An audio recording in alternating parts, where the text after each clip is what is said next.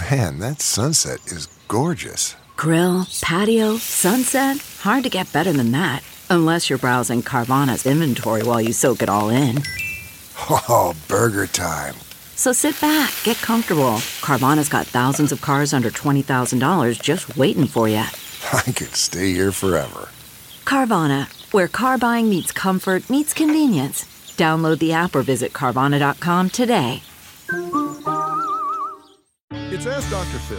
Do you have a need to control others and it's so strong that it's ruining your relationships? The number one most important thing for you to understand is that you have nothing to lose if you stop trying to control others. And really, you're not in control anyway. That's just a perception, and people don't like to be directed all of the time. They will resent you and they will rebel. So you want to stop trying to dictate every step in every relationship. It is born from insecurity. You have to be willing to take the risk to see if they will choose to be with you even when you don't make them. For more advice, log on to drphil.com. I'm Dr. Phil.